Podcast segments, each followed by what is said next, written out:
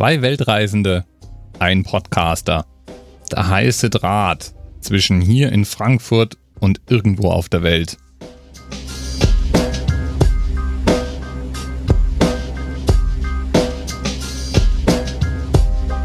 Willkommen bei Podcast to Go.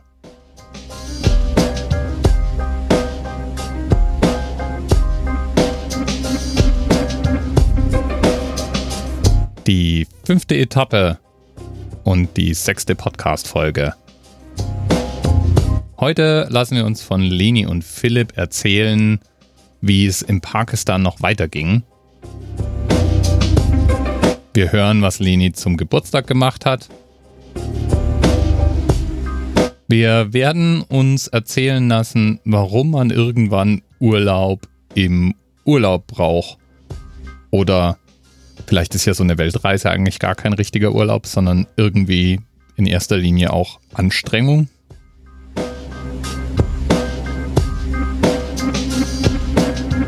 Ja, obwohl, wenn ich an die Pakistan-Folge zurückdenke, ja, dann würde ich auch Urlaub brauchen. Jedenfalls erreiche ich die beiden sehr entspannt in ihrem Auszeitdomizil und lass mir erklären, was denn der Unterschied zwischen ihrer Weltreise und einem Urlaub ist.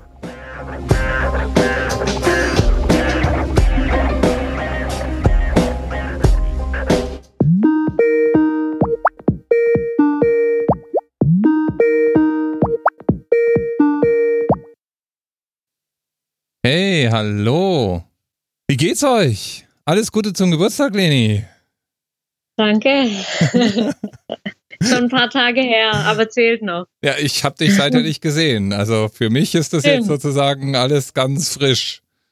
Vielen Dank. Ja, wir waren auch fast nicht mehr zu sehen. Wir waren wört wörtlich fast abgetaucht an, oh, ja. an ihrem Geburtstag. Mein Geburtstag ist ins Wasser gefallen, Dirk. Wie jetzt ins Wasser gefallen? Der Monsun hat uns überrascht, aber wie? hat schon an eine Naturkatastrophe gegrenzt. Wart ihr über die Maßen? War es normal? Haben die Einheimischen mit den Schultern gezuckt und sind weiter ihr Tagwerk nachgegangen oder haben sich alle weggeduckt? War, äh, Irgendwann hat gar niemand mehr mit den Schultern gezuckt, weil wir die einzigen waren, die, die sich noch irgendwo hin retten mussten. Alle anderen waren schneller als wir und schon im Trockenen. Und wir sind irgendwann kniet, wirklich knietief. Hüfttief schon fast, also wirklich. Ja, ich hüfttief, aber du knietief. Ja. ähm, durch das Wasser gewartet. Da war alles überschwemmt. Ich habe sowas noch nie gesehen. Es war echt brutal. Eigentlich zu der Zeit ist der Monsun schon vorbei. Und die haben das zum Teil selber auch noch nicht so erlebt. Es hat irgendwie fast zwei Tage nonstop geregnet, aber richtig. Und irgendwann waren halt die Straßen dann, alles war überflutet. Äh, das im Auto ist mir irgendwie kaum noch vorwärts gekommen. Das ist schon über die Autos drüber geschwappt teilweise. Oh, krass. Also Richtig krass. Echt extrem, ja. ja Von Hammer. dem her ein feuchtfröhlicher Geburtstag. Ja. Einmalig okay. auf jeden Fall. Jedenfalls ein Geburtstag außerhalb Pakistans. Als wir uns das allererste Mal unterhalten haben, hat ja Philipp gesagt, Leni wird schlechte Laune haben, wenn wir an ihrem Geburtstag noch in Pakistan sind. Dazu ist es dann nicht ja. gekommen. Ja. Genau. Darf man das jetzt fragen? Wie alt bist du denn jetzt eigentlich geworden? 27. 27. Hättest jetzt auch die Aussage verweigern dürfen, aber okay. Steht zu meinem Alter. Ja, wie habt ihr denn gefeiert, außer dass ihr im, unter freiem Himmel geschwommen seid? Wir waren schön frühstücken auf die indische Art und dann. Ähm, dann so stand irgendwann das Lokal, in dem wir gefrühstückt haben, halb unter Wasser. Das stimmt, ja. also, ja. war nicht viel mit Feiern, aber war trotzdem ein schöner und sehr aufregender Tag. den ich so schnell nicht vergessen werde. Ihr seid ja noch eine ganze Weile in Pakistan unterwegs gewesen, nachdem wir das letzte Mal geredet haben, oder? Es war ja dann noch zwei Wochen oder so. Kommt das ja. hin? Genau. Ja. War, so ziemlich zur Hälfte hatten Tage, wir ja, genau. telefoniert damals. Genau. Und deswegen wollten wir dir einfach noch mal ein bisschen was dazu erzählen, weil es echt noch sehr, sehr schön war. Man glaubt es kaum, das aus meinem Mund zu hören, aber ja, Mir wär, es wäre jetzt letztendlich gar nicht mehr schlimm für mich gewesen, an meinem Geburtstag noch dort gewesen zu sein. Na, ich habe ja noch tolle Bilder von euch gesehen. Also ich habe ja, ähm, ihr habt ja von euren Bergtouren oder also irgendwo mit Bergkulisse ja einiges noch auf Instagram gestellt und ich habe auch den Blogpost gelesen. Ich bin ja großer Fan von euren Reiseberichten, die ihr da immer wieder mal reinstellt. Ich lese ja jedes Wort, was von euch kommt. Ja, wir haben auch schon zu, zu hören bekommen, dass das ja vielleicht ein zukünftiges Berufsfeld mal sein könnte, wenn wir uns zu Hause umorientieren. Reisebuchautor von Philipp. ja, ihr wechselt euch ja ab, glaube ich, oder? Also es ist ja mal Leni, mal Philipp. Ja, ja. genau. Ich habe da eine Menge Spaß bei. Es ist so eine richtige Erweiterung nochmal von dem, was wir hier treiben. Ja, es gibt auch wirklich, also über Pakistan viel zu erzählen und es war sehr schön. Darüber, wo wir waren, war es wirklich sehr schön. Haben uns dann auch wirklich wohl gefühlt. Ja. Ohne Kompromisse. Ja. Hat nochmal irre Erlebnisse, die Natur richtig genossen dort und das ist wirklich, behaupte ich, obwohl ich jetzt noch nicht viel anderes gesehen habe, aber wenn man sich die allein die Zahlen anschaut, wie hoch die Berge zum Beispiel sind äh, und wie viele so hohe Berge es dort hat, wirklich eine einzigartige Gegend. Ganz toll. Ja, also ich meine, ich, ich gehe jetzt noch einen Schritt weiter und vermute, dass es jede Ecke, die ihr ansteuert, wird auf ihre Art einzigartig sein. Aber es ist ja schon auf jeden Fall mal gut, dass äh, Pakistan es dann nochmal rumgerissen hat.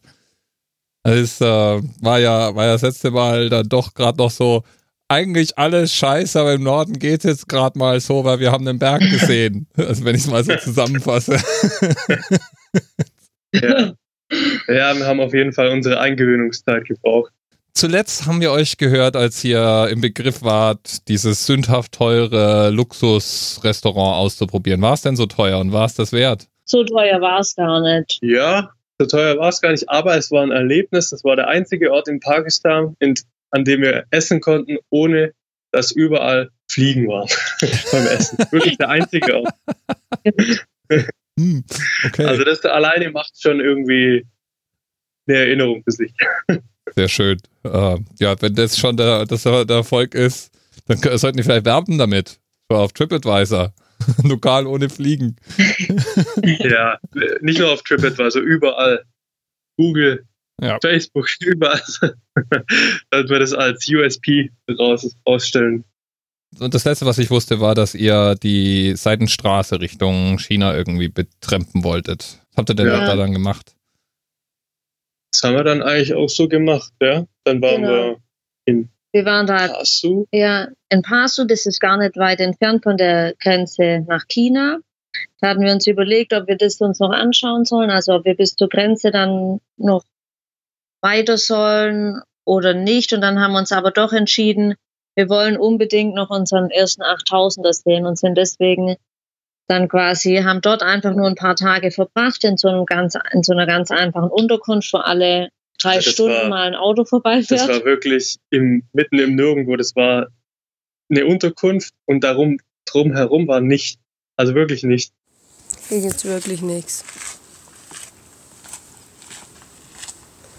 Wir sind hier in Pasu, irgendwo im Nirgendwo. Man hört da, wie schön still es hier ist. Hier gibt es einen Highway, Silk Road.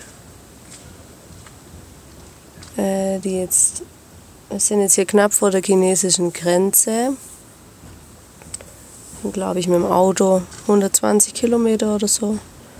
Afghanische Grenze Schluchtlinie ungefähr 50 Kilometer weg.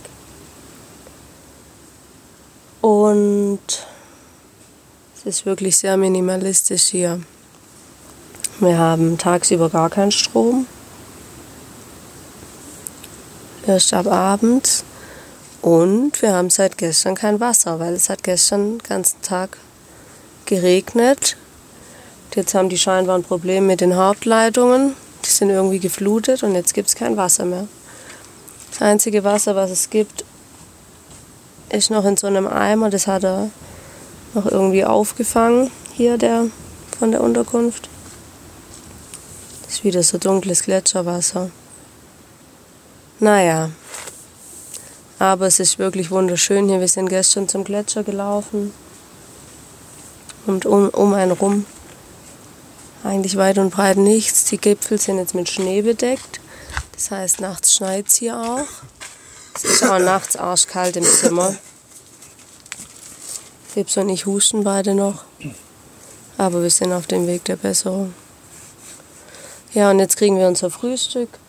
Das wird alles frisch gemacht, sogar der Teig fürs Brot wird frisch ausgewählt. Das, dementsprechend lange dauert es immer alles. Man muss hier sehr viel Geduld mitbringen. Und heute fahren wir zurück nach Gilgit. Wenn wir wieder in die Unterkunft gehen, in der wir schon waren, gibt es dort zumindest Wasser und gutes, gute chinesische Nudeln zum Abendessen.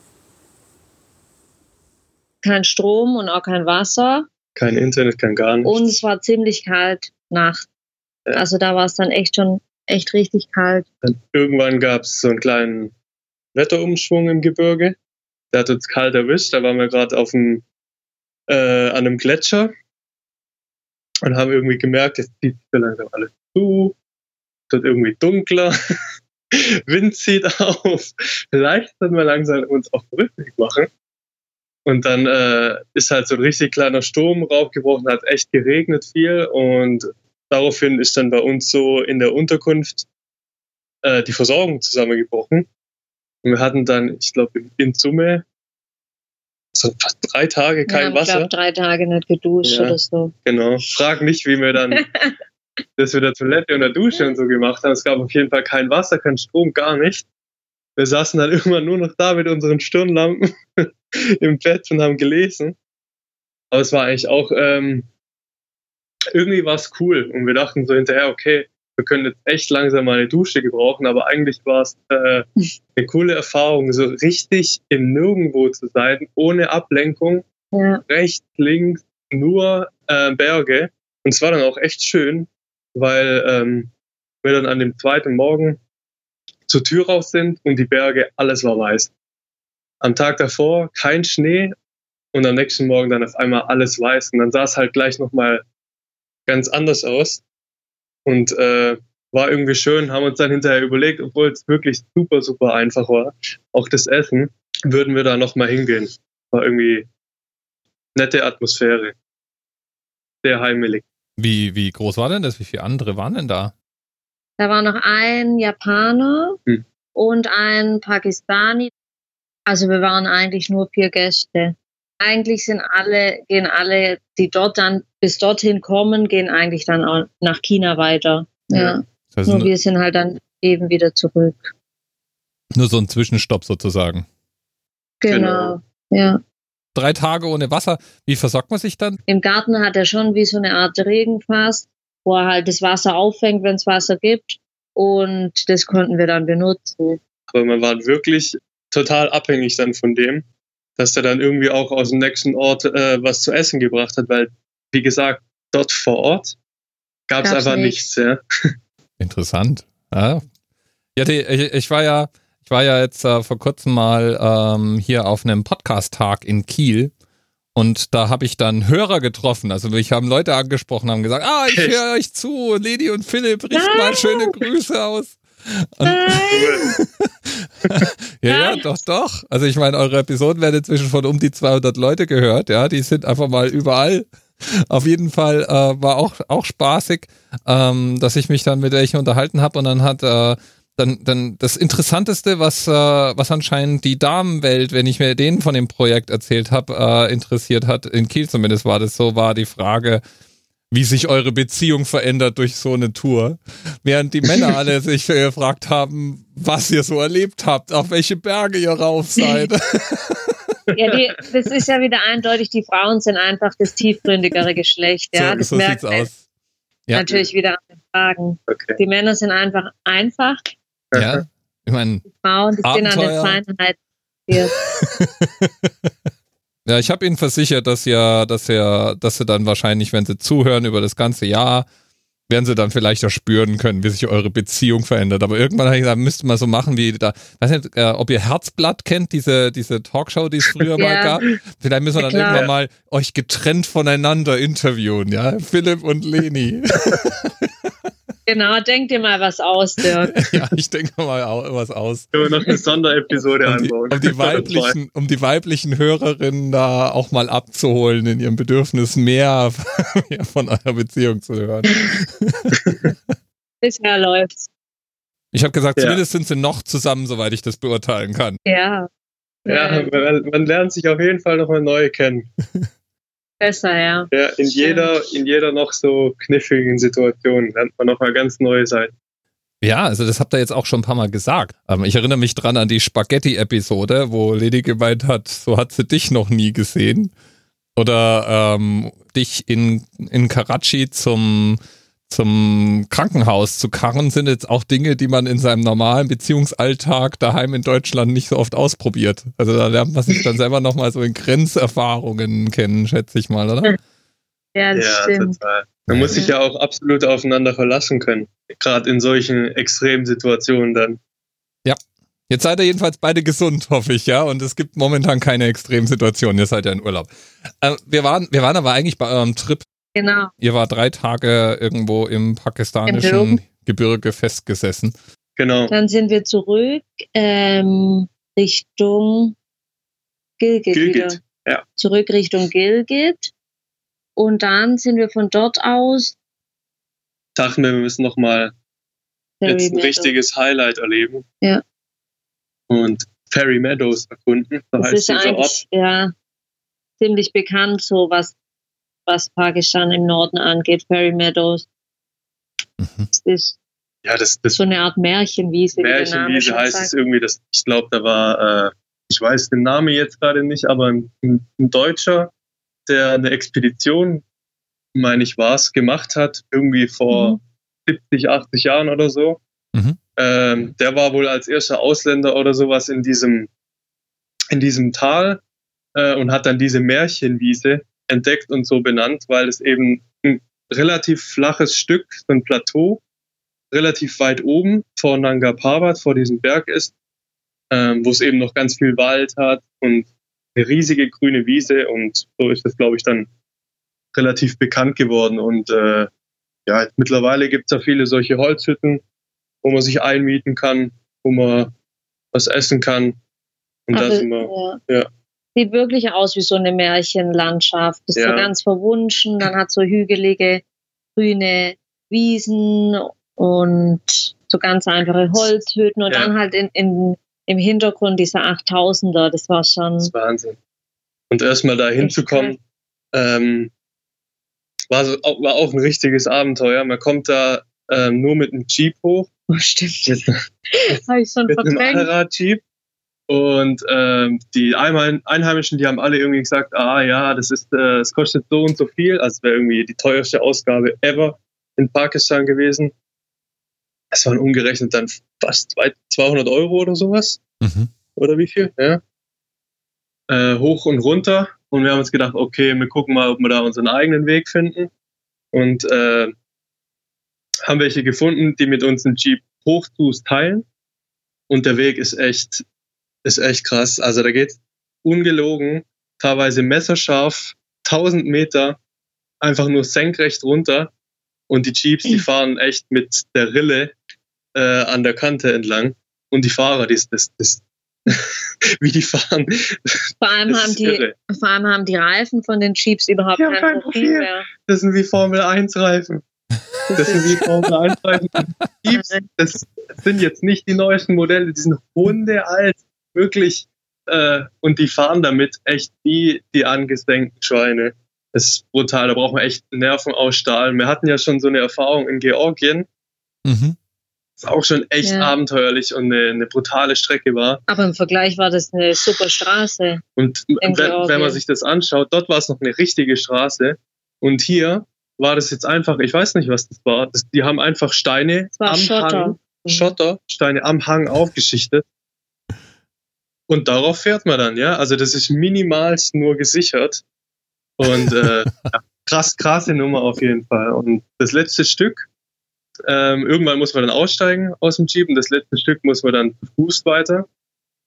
Kriegt man dann eine freundliche Polizeieskorte zugewiesen äh, als Ausländer, der dann mit einem da hochläuft. Bei uns war das irgendwie so ein ganz Also, Ganz alter Pakistani. Total. Den hat man eigentlich nur als Polizist an seiner Mütze erkannt. der Rest war, war eher Ich glaube, so. der hat die Mütze irgendwo einfach mal gefunden auf irgendeinem so Altkleiderberg, weil von einem Polizist hatte der so rein gar nichts. Nee. Also, und es war auch völlig ähm, übertrieben. Also man hätte dort niemals irgendeine Art von Begleitschutz gebraucht. Es war wirklich ja. einfach wie so ein Märchenwald, wie gesagt. Und aber es hat sich auf jeden Fall gelohnt. Ja. Also der Anblick von diesem 8000er, das war schon echt. Irgendwann ist echt man da krass. oben und sieht den Berg und dann ist äh, der ganze Stress und die ganze Anstrengung, die verfliegen dann. Aber es war da oben echt scheiß kalt. da haben wir nicht richtig damit gerechnet, kalt. es war richtig kalt. Also unten im Tal, da hat um die 30 Grad gehabt, also wirklich warm. Und da oben Nacht, ey, wir haben drei Decken, glaube ich, über uns drüber geschlagen und trotzdem geschlottert. Ja war richtig kalt. Die haben dann auch Lagerfeuer gemacht und alles, um irgendwie die Leute aufzuwärmen. Okay. Ja. Danach war er wieder krank, diesmal gleichzeitig, oder wie? Ja, äh, nee. ja, nee, krank nicht, aber das war irgendwie alles in, in einer Hektik, weil wir unbedingt mit diesem, mit diesem Pärchen uns den Jeep hoch zu teilen wollten. Ich hatte mhm. nicht meinen Pulli dabei. Also der Aufbruch war hektisch. Ja, der Aufbruch. Ich hab, wir haben dann schnell. Wir haben irgendwie müssen. die Hälfte so wie so unvorbereitet, wie wir halt ja. oft haben wir halt irgendwie irgendwas, keine Ahnung, in den Rucksack rein und als wir dann halt dort waren, haben wir halt gemerkt, Hoppla. irgendwie. so kalt haben wir es nicht erwartet, ja. Aber wir versuchen strukturierter zu werden. Ist das der Vorsatz fürs neue Lebensjahr jetzt? Das ist der Vorsatz für das ich nächste Mal, nicht. wenn wir irgendwie sowas machen wollen. Aber schauen wir mal, wie wir uns daran halten. Es war auf jeden Fall super toll da oben. Ja. Super toll. Super cool. Ja, und da seid ihr ja dann heile wieder runtergekommen und den Polizisten hätte es nicht gebraucht, wobei man weiß es ja nie, ja. Also vielleicht, ich habe immer die These, dass so solche Regeln werden irgendwann immer festgelegt, nachdem was passiert ist, nicht bevor. Ja, ja, aber so der, auch, wenn ja. du den gesehen hättest, Dirk, der hätte nicht mal der hätte nicht mal ein Schaf von uns zurückhalten können. nee, der war, der ist ja total schläfrig neben uns hergeschlurft, wollte sich klar, der hatte einfach mordsmäßig Freude dran, sich mit uns einfach zu unterhalten. Ja, der, und hat, der hat erzählt von den ganzen berühmten Bergsteigern, von Reinhold, Reinhold Messner, Messner und so, der da irgendwie hatte schon öfter getroffen. jedes Jahr vorbeikommt und das war eher so, eher ein Guide als ein Polizist. Aber okay. man bekommt einen zugewiesen, weil ich glaube, das ist der letzte, das letzte richtige Terrorattentat gegen Ausländer, das in Pakistan passiert ist, war eben dort, glaube ich. Da haben wir drei Spanier kennengelernt und das war Der Rest waren eigentlich Pakistani. Ja. ja. Man muss aber noch dazu sagen, da oben war es ganz interessant, weil das wieder so ein Mikrokosmos war. Äh, und wir haben so gut wie keine Frauen ah, in dem Ort ja. gesehen. Ja. Und sind dann abends ins Gespräch mit zwei Pakistani gekommen.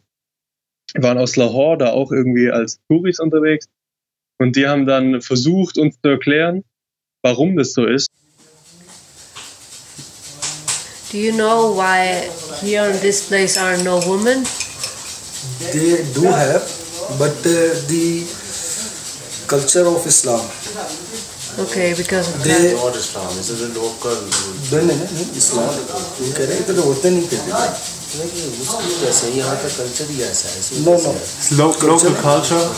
Local culture भी और and Islam because in Islam we are the foreigners और whatever even us they can not we they do that things के we can't see anyone can't see their woman okay i so, understand it's a lim- limited area so limited. These, these are the tribes mhm. these are the tribes und meinten äh, das ist irgendwie dieses tippen stammesdenken in diesen bergdörfern und die die männer dort die wollen die frauen verstecken vor jedem der nicht aus dem Dorf kommt. Also ja. selbst wenn Leute aus dem Nachbardorf da hochkommen, verstecken die ihre Frauen. Und man sieht echt so wie keine. Ja, Krass. ich war also mal wieder krass. fast die Einzige. Ja. Da hat der Philipp wieder mal seine Frau nicht versteckt. Nee. Doch. Ich hatte eine Stunde, überlegt, ob ich eine Stunde am soll, Tag durfte ich raus dürfen. durfte einmal kurz den Berg anschauen, dann hat er mich wieder weggesperrt. Ja. oh mein Gott. Selbst die Jungen, mit denen man sich unterhält, die in manche Sachen auch wirklich schon offene und liberale mhm. Einstellungen haben, wenn es um so Tradition, Kultur, Religion vor allem geht, dann sind die extrem durch, verschlossen ja. und konservativ. Aber ich fand es ganz interessant. Ähm, ich habe vorher ja kurz gesagt, wir haben da so drei Spanier kennengelernt, die zum gleichen Zeitpunkt auch da oben waren. Hm. Und der eine Spanier hat mich, das war eigentlich zum ersten Mal, dass mich jemand anderes außer du gefragt hat, wie ich, wie für mich so als Frau ähm, Pakistan wäre, wie ich das erleben würde. Und der war zum Beispiel total überrascht, was ich so für Erfahrungen mache, weil das dem als Mann völlig ähm, fremd war und ihm sowas überhaupt natürlich noch gar nicht untergekommen ist, zum Beispiel, dass man ignoriert wird, dass die Leute nur ihn begrüßen und mich nicht und dass ich ähm, zum Teil einfach so unangenehme Blicke ernte und so. Das ist, dann habe ich mir auch nochmal gedacht, wie krass das ist, was für unterschiedliche Erfahrungen man macht aufgrund seines Geschlechts einfach nur. Also das war ganz interessant. Ja, das sind das sind halt zwei Brüder, zwei Männer unterwegs, die werden halt auf der Straße anders, anders angeschaut, denen begegnet, begegnet man wurden, anders. Die wurden zum Beispiel auch ganz oft eingeladen nach Hause und das ist uns zum Beispiel in Pakistan überhaupt nicht passiert. Vielleicht auch aus dem Grund. Da fällt mir auch gerade noch was ein. Ähm, springe jetzt ein bisschen chronologisch, als wir dann irgendwann an der Grenze waren. Ich weiß nicht, ob du das so mitgekriegt hast. Das war der, Lenz, der letzte Grenzbeamte dann, bevor wir rüber sind nach Indien. Der hat mich angesprochen und so ja, relativ unfreundlich geguckt und gemeint, ob wir äh, Kumpels sind. dann sage ich, nee, so. sie ist meine Frau. Und auf einmal die Mundwinkel gehen hoch und der strahlt und ah und super. Und da merkt man so richtig, äh, dass sie, glaube ich, in, wenn sie es nicht wissen oder nicht vermuten, dass man wenigstens verheiratet ist, sind sie doch sehr skeptisch. Und deswegen äh, haben wir auch unterschiedliche Erfahrungen gemacht, mhm. als äh, jetzt zum Beispiel die Spanier, die einfach nur als Jungs mhm. unterwegs waren. Ne? Da ist mir immer so ein bisschen, glaube ich, Misstrauen ausgesetzt, ja in welchem Verhältnis wir jetzt zueinander stehen. Wir haben ja auch gedacht, dass im Iran es Schwierigkeiten geben würde, zusammen ein Zimmer zu bekommen. Wenn man nicht verheiratet ist, war dort gar kein Thema. Und in Pakistan ging es uns ja einmal so, dass ja. wir mitten in der Nacht ankamen und völlig fertig waren nach dem Krankenhaus. Ähm, und dann hat er gesagt, wir können kein Zimmer zusammennehmen. Also wir können hier nicht bleiben, weil wir seien nicht verheiratet. Geht ja. nicht. Oh mein Gott. Oh, das oh, ist ja. dann einfach, da denkt man sich echt nur, Leute, oh, wie kann man sich so schwer machen? Aber das ist natürlich, muss man akzeptieren, ist eben halt die Kultur. Es hatte mhm. dann letztendlich doch geklappt, aber halt mit mega viel Diskussion und ätzend. Ja, im Prinzip also, geht es ja immer um dasselbe, um dieses ähm, Machtgefälle. Das ja. in unterschiedlichen Ausprägungen.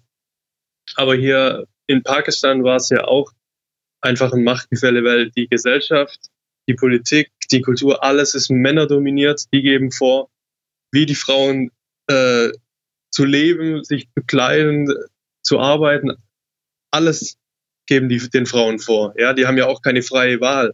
Äh, die Frauen bleiben ja nicht daheim, weil sie das äh, gut finden oder, so, oder weil sie das selber so wollen. Das ist ja alles immer vorgegeben. Deswegen auch wieder so ein Machtthema einfach. Ja, wobei ich das schön fand, wie Leni das beschrieben hat im Iran. Also, ähm, Leni, du hast ja da dich dazu geäußert, wie das, wenn man im Iran in den Städten war, dass man da gesehen hat, dass die Mädels zwar sich schon irgendwie ein Kopftuch gönnen, aber eigentlich äh, das schon alles sehr entspannt auslegen und es ist mehr ein Kleidungsstil als jetzt ein Zwang, oder? Ja. Ähm, während äh, das jetzt so klingt, als wenn man im, im in Pakistan ja nicht nur, also da hat man gar nicht die Möglichkeit, einfach mal das so frei auszulegen, weil du ja unter Umständen echt Stress kriegst. Ja, also das Pakistan war hinsichtlich dessen schon nochmal echt eine, eine ganz arg, eine richtig krass andere Hausnummer einfach. Wie gesagt, da das Kopftuch ist dort keine Pflicht, mhm. aber ich habe das freiwillig ähm, wieder angezogen, weil das so spürbar war, dass das, dass es da einfach, dass man da es sich einfach besser einfügt. Mhm. Das ist interessant. Im Iran ist es Pflicht und dir, du hast Freiheit und in Pakistan ist es keine Pflicht, ja. aber du machst es freiwillig, weil es geht irgendwie gar nicht anders. Ja, ja das ist. Weil da einfach die, die Menschen an sich die Gesetze sozusagen dann festlegen. Es ist ein enormer gesellschaftlicher Druck, ja. weil diese, dieser Konservatismus mhm. die Gesellschaft so stark durchdringt. Ja? Also ich glaube, der, der Anteil der wirklich Liberalen und äh, die das Ganze nicht so eng sehen und nicht so tief religiös sind, der ist da relativ gering, weil man muss ja auch sehen, das ganze Land, die, die ist ja aus diesem religiösen Konflikt innerhalb von Indien hervorgegangen. Ja, es ging ja um die Teilung zwischen Hindus und Moslem. Mhm. Und das war ja quasi der Gründungsmythos von diesem Staat. Und deswegen denke ich, mhm. ist es auch wirklich äh, eine Gesellschaft, die insgesamt einfach wahnsinnig islamisch und konservativ geprägt ist. Und das hat man ja. Wobei man ja jetzt auch nicht gerade sagen, wobei man ja auch nicht sagen kann, dass die, die Hindus gehen ja auch nicht gerade unbedingt äh, automatisch gut mit ihren Frauen um. Also das ist aber nochmal ein ganz anderes Kapitel. Ähm, ja, wobei man sagen muss, sobald wir in Indien waren, da gab es auch eine Situation auf der Straße, da habe ich so eine ähm, auf so einem normalen ähm, während zum normalen Tagesgeschehen habe ich eine Frau beobachtet auf dem Markt, die was eingekauft hat bei einem Mann. Und da habe ich noch zu ihm gesagt, guck mal, wie anders das jetzt hier ist, wie der Mann mit dieser Frau umgeht. Also man hat es sofort gespürt, dass, dass die Frau ganz anders dort behandelt wird, zum Beispiel wie in Pakistan. Ich glaube, ich habe in Pakistan bewusst nicht einmal erlebt, dass eine Frau irgendwas gekauft hat. Ja. Das ist äh, ja gruselig. Ja. Also wenn man das, das gängige Bild, was so von Indien besteht, auch durch die Medien, ist schon immer, dass die Frau dort keinen Stellenwert hätte und dass die furchtbar mit den Frauen umgehen. Aber wenn man dann so einen Vergleich hat mit Pakistan zum Beispiel, dann fühlt man sich in Indien als Frau total frei. Also natürlich ist es alles bestimmt davon relativ, abhängig, ja. auch wo man ist, aber Pakistan war schon eine krasse Erfahrung. Ja, wir haben ähm, wie gesagt, es kommt halt ganz drauf an, in welcher Region man dort unterwegs ist. Wir haben so, genau so eine Situation dann nochmal gehabt, dass wir ganz hautnah bei einem Pakistani dann noch die letzte ähm, Nacht verbracht haben über Couchsurfing. Das haben wir echt noch ausprobiert dann dort. Und es war super. Also der, wobei man dazu sagen muss, es war ein ziemlich wohlhabender Pakistani. Die, die eine höhere Bildung haben, sind automatisch dann auch immer ein bisschen toleranter, würde ich sagen. Vordergründig zumindest. Auch wenn man sich mit dem unterhalten hat, hat man genauso gemerkt, dass der dann einen, einen strengen Glauben pflegt, aber der war, hat uns auch eingeladen und war super gastfreundlich und ja. Ja, aber es stimmt natürlich schon, dass es, äh, wenn wir ich jetzt mit einem Kumpel unterwegs gewesen wäre, wäre es leichter gewesen, in, in solche Kontakt Kontakte reinzukommen. Das kann man, ja. glaube ich, schon unterstellen. Mhm. Die, mit denen wir in Kontakt gekommen sind und mal uns ausgetauscht haben und so vorsichtig mal gefragt haben, da politisch und so. proaktiv. Und es waren auch immer jüngere Pakistani, ja. auch im Bus. Das waren nie die ältere Generation. Naja, aber auch da, also wenn es immer die jüngere Generation ist, dann heißt es ja auch, dass sich Dinge ändern. So wird ja, ja, irgendwann ist ja die jüngere Generation am Drücker. So, gut. Was, was habt ihr denn ab da dann gehabt an Erlebnissen oder was habt ihr ab da gemacht? Wir sind ja dann, mussten von diesen 8000er ja dann irgendwie auch wieder runter. Und da war ganz interessant, da wurden wir dann tatsächlich eskortiert von Militär. Weißt was? du das noch? Du guckst. Nein, das war anders. Das war anders. Wir standen an der Straße an der Stelle, wo kein Bus und, nicht halt normalerweise hält. Ja. Und da war aber ein Polizeicheckpunkt und dann äh, hat da dieser Militär-Pickup gehalten und hat mich so hergewunken, hey, komm doch, fahr doch bei uns mit. Und ich habe dann natürlich direkt gesagt, ja, okay.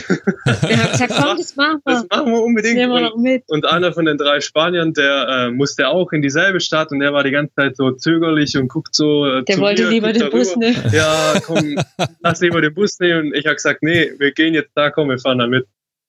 Und es war, war ein das, cooles Erlebnis. Das, ja, es war einerseits war es schockierend, ja. wenn man sich so bewusst äh, gemacht hat, was wir da gerade eigentlich erleben, aber andererseits war es halt mega aufregend, weil du sitzt in diesem Pickup, es ist wie, wenn man das im Fernsehen irgendwie aus Kriegsgebieten sieht, diese Toyota Pickups, ja, geschützt oben montiert, ähm, du sitzt da hinten drin, auf der Ladefläche, da waren ich glaube, vier andere Pakistanis, alle mit Kalaschnikow, einer mit irgendwie so Schutzmaske, alle mit äh, kugelsicherer Weste. Im ersten Moment denkt man so, scheiße, war das jetzt die richtige Entscheidung? Genau, dann hat das fahren die mich jetzt wirklich dahin, wo ich hin will oder direkt zum nächsten Taliban-Camp? Ja, ja, das Herz klopft echt bis zum Hals. Das waren die lockersten Pakistani, ja, die ich kennengelernt habe. Die waren so locker drauf. Witzig, haben Scherze gemacht, ja. wollten unbedingt mit uns dann Selfies machen und war echt cool, ja. Aber ähm, glaube ich, eine Erfahrung, die man so vielleicht nur in Pakistan macht. Und die halbe Zeit war die Sirene an und es war nicht. Das war schon echt ein Erlebnis. Ja, aber Man muss sagen, das war, das war natürlich nur für uns ein aufregendes Erlebnis, weil offensichtlich ja auch keine Gefahr bestand. Ja, ansonsten möchte man natürlich in so, in so einem Fahrzeug niemals mitfahren, aber das war einfach Zufall, dass die da vorbeigefahren sind und die haben gesehen, wir wollen da in die gleiche Richtung und deswegen haben die uns mitgenommen. Ansonsten springt man natürlich nicht so freudig in so ein Auto rein. Ja, aber das die ist halt irgendwie. Waffen und der Scheiß. Aber das ist halt so typisch Pakistan. Sowas passiert einem da. Ja. Auf jeden Fall haben die uns ein Stück mitgenommen und dann. Anderes Stück haben wir dann in den Bus ja. gemacht. Da saß dann auch einer mit einer mit einer Pumpgun an der Tür, hat aufgepasst. Überhaupt irgendwie jedes Fahrzeug ist da bewaffnet. Aber mit der Zeit kriegt man das gar nicht mehr so mit. Das wird irgendwie normal, was auch irgendwie erschreckend ist, aber so ist Pakistan. Ja. so ist das Land.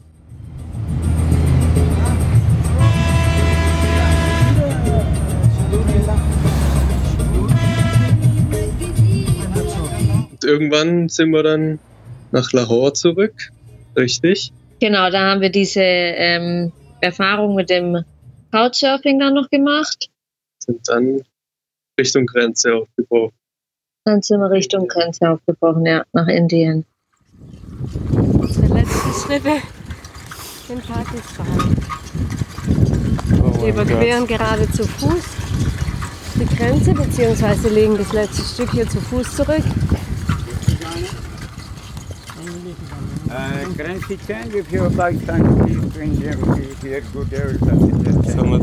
Auch sehr aufregend. Es war ganz cool, weil man da, man kann sich, ähm, man fährt quasi mit dem Taxi bis kurz vor die Grenze und dann muss man das letzte Stück äh, zu Fuß über die Grenze. Und das haben wir ja schon mal gemacht, als wir von Armenien nach Iran über die Grenze sind. Mhm.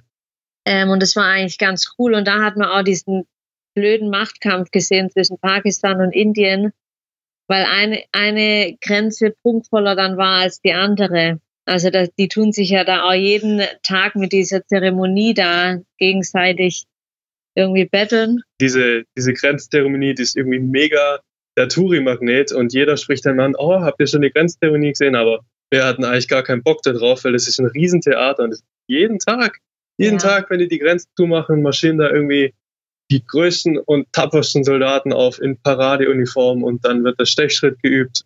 Ich finde es einfach nur irgendwie peinlich. Wollten wir das nicht angucken.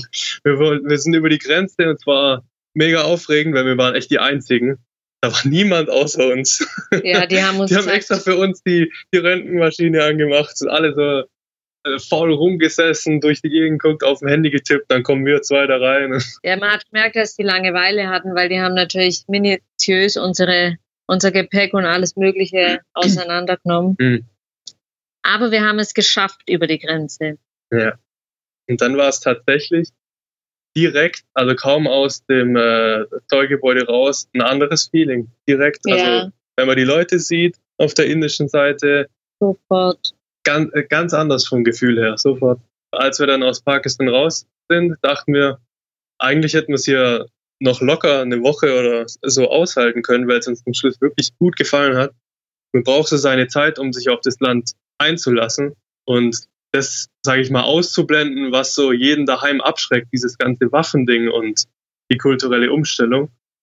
Deswegen haben wir jetzt gar nicht unbedingt darauf hingefiebert, nach Indien zu kommen, aber als wir da da waren, war es dann ein schönes Gefühl. Ja, Na gut, okay, dann war der in Indien und das Gefühl war sofort ein anderes. Was war, habt ihr denn da gemacht als erstes? Kopftuch ab. Ja, natürlich. Und endlich war es unten und blieb auch so. Kopftuch ab. Ich habe endlich meine Shorts angezogen. Die langen Sachen in die Ecke geschmissen. ja, wir sind, dort, wir sind dort eigentlich dann direkt zu dem Hostel. Ja. Da hat sie, wir waren ja das letzte Mal vor zwei Jahren dort. Ähm, alles ganz entspannt. Da waren wir dann einfach so ein bisschen draußen auf dem Markt.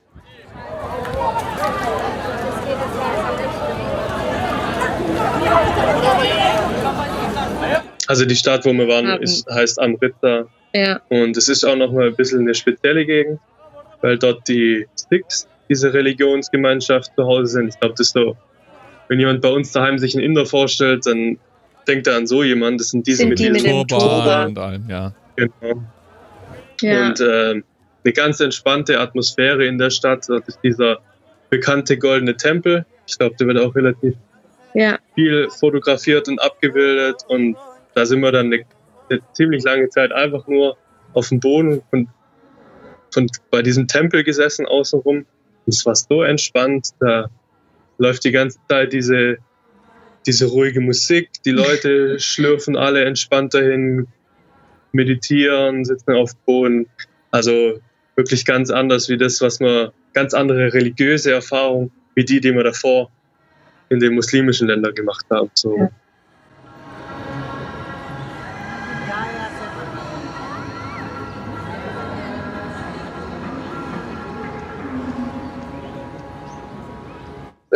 Und das Erste, was wir gemacht haben, als wir draußen waren, waren indischen Chai zu trinken. Oh.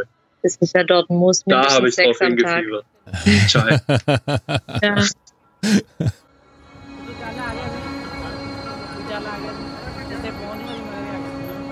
Ja. Das Witzige ist, wir haben da erst heute drüber gesprochen.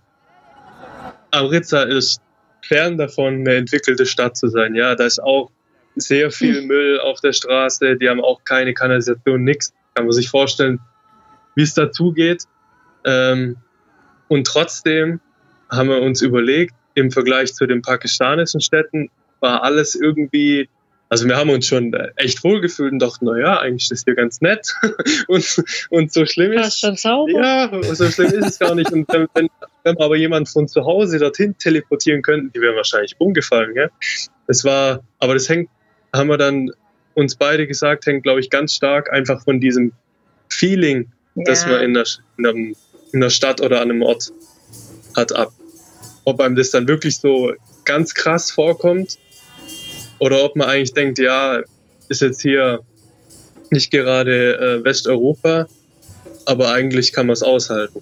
Ja, ich meine, man muss auch sagen, die, also gerade in Deutschland sind ja die Städte dann manchmal auch extrem. Also da fragst du dich ja, wie viele Leute lecken da nachts den Gehsteig sauber, während, mhm. äh, während du überall sonst auf der Welt schon so ein gerütteltes Maß an, an äh, Dreck hast und je weiter du in bestimmte Länder vordringst, desto dramatischer wird es halt irgendwie. Mhm. Ja. Und äh, je nachdem, wie wohl du dich fühlst. Ich muss ja sagen, mein Lieblingsclip von euch ist ja nach, nach wie vor der, und den habe ich gestern meiner Frau vorgespielt, die dann auch gleich gelacht hat, der, wo ihr in äh, Karachi euch an, an, anschickt, über die Straße zu gehen. Und du sagst so, oh ja, was du jetzt hier über die Straße? Nö, Chaos im Hintergrund, dann hört man so Leni. Also ich gehe jetzt los.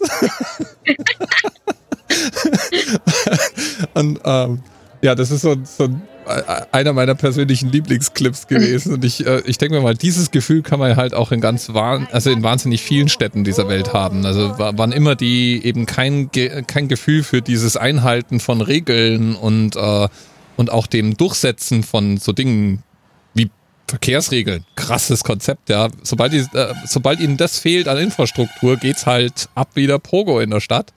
Und du kannst nur noch ja einfach mal losgehen und über Müll steigen ja. und den Verkehr einfach mal durch deine Präsenz ja. ein bisschen regeln. Genau.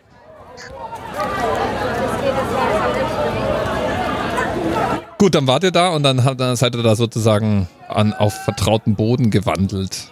Bis der Monsun kam, ja. Genau, und wie lange war dann Monsun? Also war das jetzt ein einmaliger Regenguss, den ihr mir da erzählt, oder ist das ein wochenlanges Regenerlebnis, was man sich da einfängt? Nee, nee, das also, ich habe einen gefragt und der hat gesagt, dass der Monsun dieses Jahr schlecht war. Die hatten mal maximal 10 15 Minuten am Stück Regen und also ansonsten wirklich immer nur so kurze Schauer. Kein richtiger Regen. Das war das erste Mal in der ganzen Saison, dass es wirklich wie am Schnürchen geregnet hat. Und es war fast zwei Tage nonstop.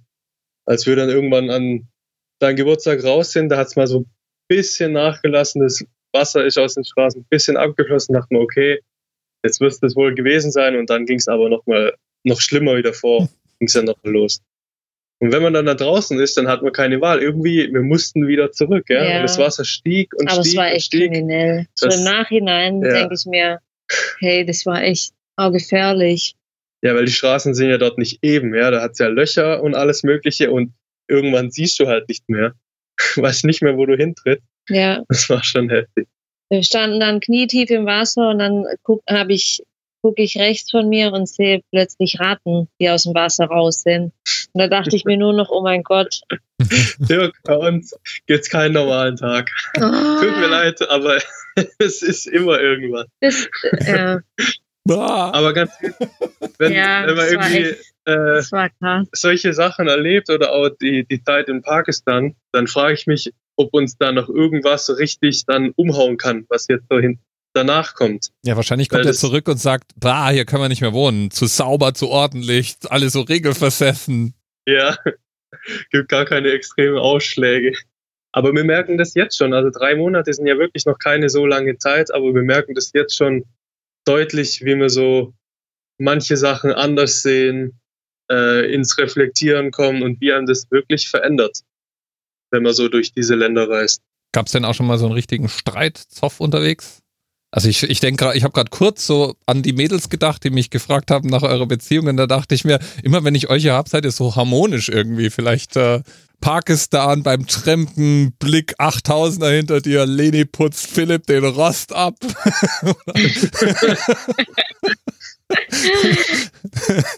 ähm, nee, eigentlich nicht.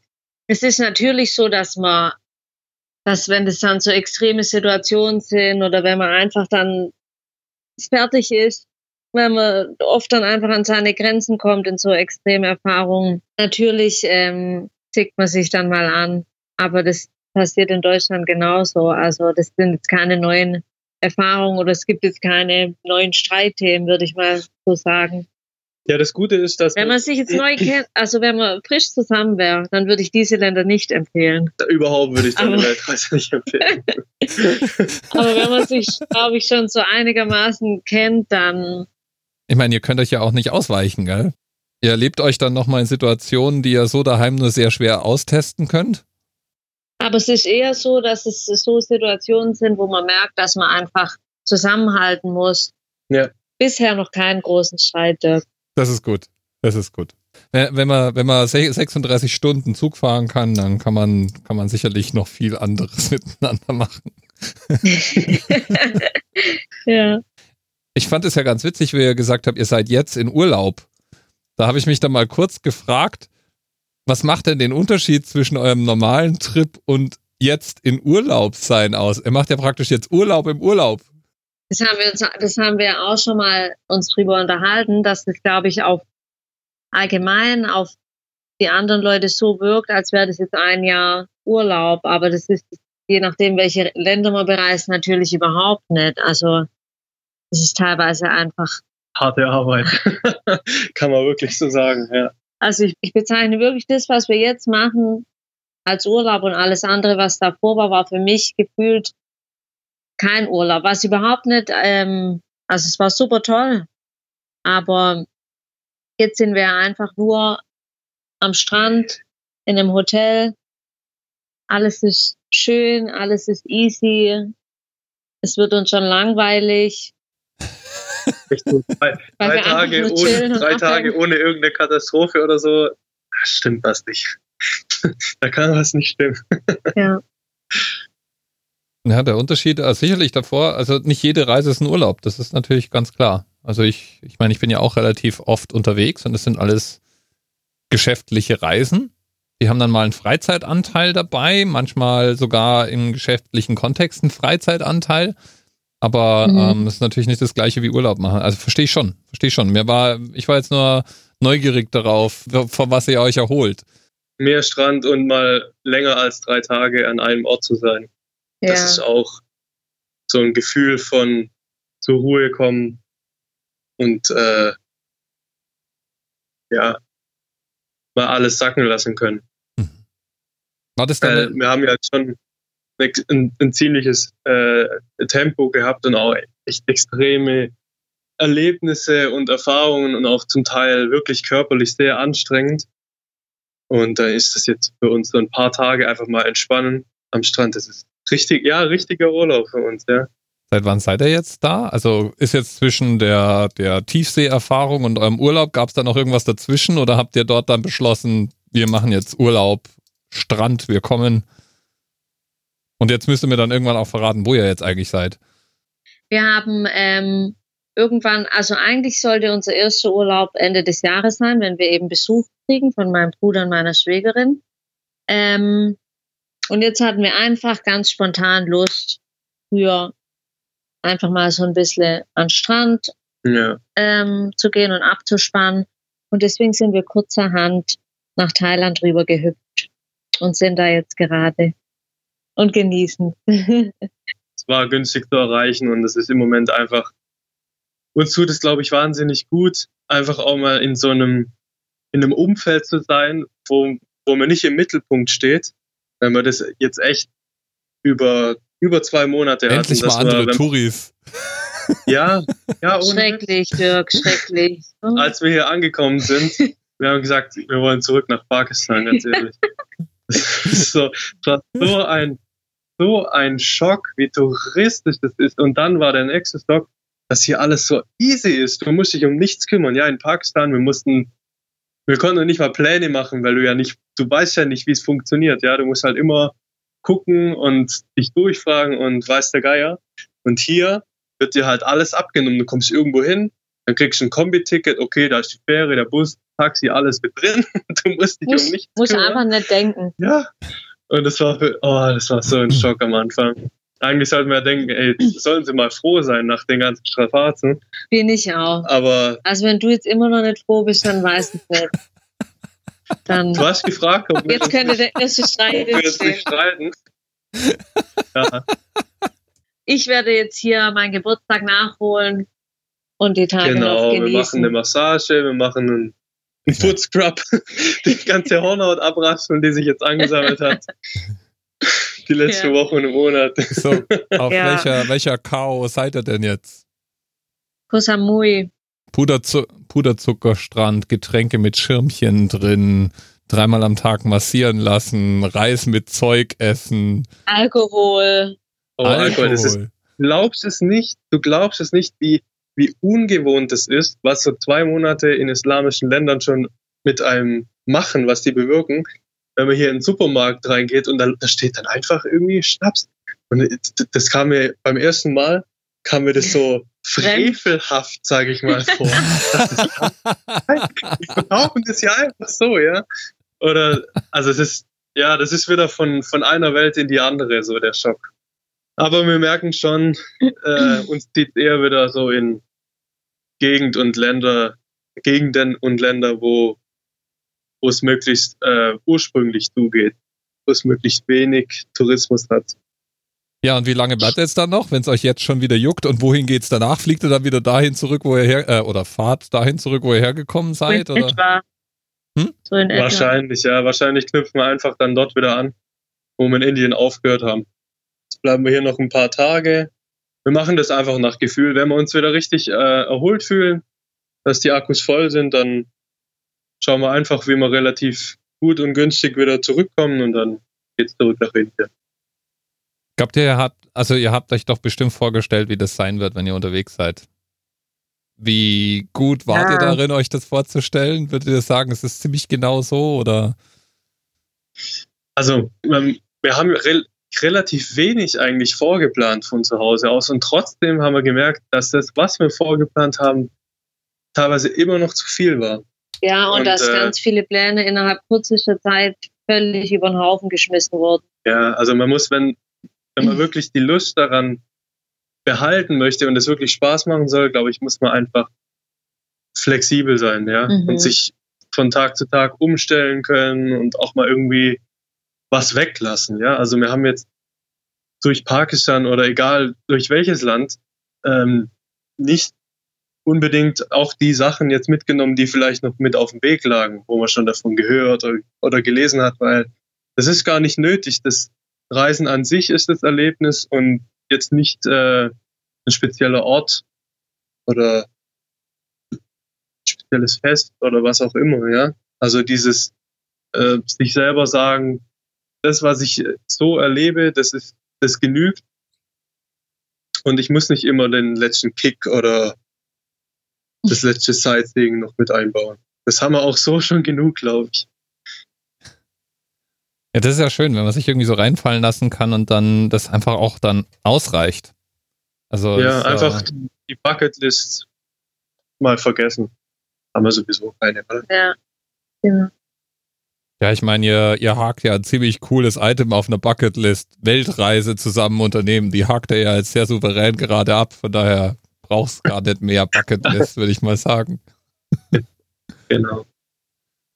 Naja. Ja, großartig. Cool.